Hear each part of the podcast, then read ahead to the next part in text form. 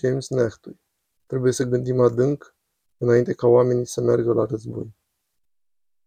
James Nachtui e unul dintre cei mai mari fotografi din prezent. De aproape patru decenii documentează sărăcia, foametea, boala și conflictele. A decis să devină fotograf de război după ce a vizionat imaginile din Vietnam făcute de reporteri precum Dan McCullin. Se prezintă ca un fotograf antirăzboi și încă mai crede în puterea imaginilor de a preveni conflictele. A primit premiul Prințesei de Austria pentru comunicare și științe umaniste.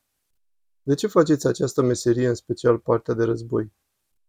Știți că fotograful britanic Don McCallin spune că nu poți fi fotograf de război pe termen lung decât dacă ai un scop. Care e scopul dumneavoastră? Da, pentru că oamenii trebuie să știe ce se întâmplă în lume. Și când este un război, sunt atât de multe în joc pentru oamenii implicați în război și pentru restul lumii. Fotografiile pot trece dincolo de retorica politică ce înconjoară întotdeauna război și care creează un fel de justificare pentru oamenii care conduc războiul, iar fotografii sunt pe teren, văd ce se întâmplă cu fiecare ființă umană și arată efectul războiului și trag la răspundere factorii de decizie și factorii politici care conduc războiul. Și acesta este un mod în care opinia publică poate fi adusă să exercite presiuni pentru schimbare. Credeți că o fotografie poate fi un antidot la război? Da.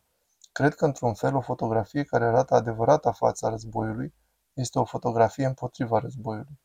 Având experiența mea și văzând ce face războiul oamenilor și societăților, ar fi foarte dificil să promovezi așa ceva. Și deci cred că fotografiile care arată adevărata fața războiului mijlocesc împotriva folosirii războiului ca un mijloc de conduită în politică. Cred că sunt lucruri pentru care merită să lupți în această viață și cred că oamenii trebuie să se apere, dar cred că trebuie de asemenea să fim conștienți unde duce războiul, care sunt consecințele inevitabile ale războiului în termeni umani și nu trebuie să le uităm niciodată. Și trebuie să ne gândim profund la ele înainte de a angaja vreodată oameni să lupte într-un război. Ați acoperit multe războaie. Este vreunul care v-a marcat mai mult decât celelalte?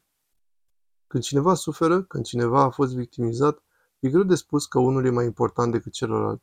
Cred că sunt la fel de importante.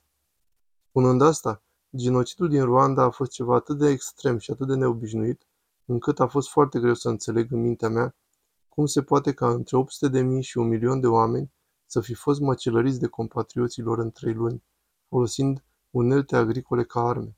Oare ce anume? Vine un moment când cineva ridică o macetă sau un topor deasupra capului unei persoane nevinovate. Ce le permite să coboare acea armă asupra vecinului lor? Eu pur și simplu nu pot să înțeleg asta. Cea mai mare parte a lucrărilor sunt făcute în alb și negru, dar dacă scopul dumneavoastră este să portretizați realitatea, de fapt realitatea nu este în alb și negru, ci în culoare. Da. Așa că de ce alb-negru? Așa este, alb-negrul nu este real, este abstract, dar ceea ce face este că distilează esența a ceea ce se întâmplă de fapt. Asta deoarece culoarea în sine este un fenomen atât de puternic, într-un sens fizic, încât într-un fel concurează cu ceea ce se întâmplă în fotografie și încearcă să devină subiectul fotografiei, astfel încât, abstractizând în alb-negru, distilează esența a ceea ce se întâmplă fără a concura cu culoarea. Ce face diferența dintre o imagine bună și o imagine iconică, adică din ce sunt făcute imaginile iconice? Cred că trebuie să existe o emoție foarte puternică, autentică, profund umană, exprimată în fotografie. Trebuie să fie o situație care este semnificativă din punct de vedere istoric și știți, în jurnalismul 1 la 1 trebuie să fii în locul potrivit, la momentul potrivit, ceea ce sună destul de simplu, dar de fapt este extrem de dificil, după cum știi.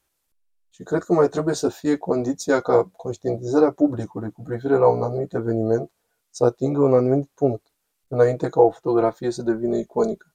De exemplu, fotografia tânărului Alan Kurdi, care s-a înnecat în lagul coastei Turcii, a venit într-un moment în care lumea era suficient de conștientă de acea situație și a galvanizat opinia publică. Fotografia tinerei fete care fugea de napalm, substanță incendiară, în războiul din Vietnam, s-a întâmplat într-un moment în care era suficientă conștientizarea războiului și a fost ca un protest împotriva războiului. Și acea fotografie de asemenea a galvanizat opinia publică. Vorbind despre asta de acele imagini cu impact emoțional și de mass media, știți cu siguranță că patronii publicațiilor și editorii sunt destul de des reticenți în a publica acest tip de imagini. L-ați menționat pe Alan Kurdi, e un exemplu foarte bun. Și argumentul cel mai folosit e că prin publicarea acestor imagini subminăm într-un fel demnitatea victimelor. Are asta vreun sens pentru dumneavoastră? Dacă oamenii suferă, asta nu înseamnă că nu au demnitate. Dacă oamenii se tem, asta nu înseamnă că le lipsește curajul. Dacă oamenii suportă circunstanțe dificile, asta nu înseamnă că nu au speranță. Imaginile nu subminează demnitatea neapărat. Nu cred că fotografia lui Alan Kurdi a subminat demnitatea. Cred că a cauzat o mare simpatie pentru tânărul băiat și pentru familia lui și pentru toți imigranții. Și dacă ar fi fost o fotografie care nu a fost demnă în vreun fel, care nu a recunoscut sacrificiul care a fost făcut, atunci poza nu ar fi avut efect. James Nachtui, mulțumesc foarte mult.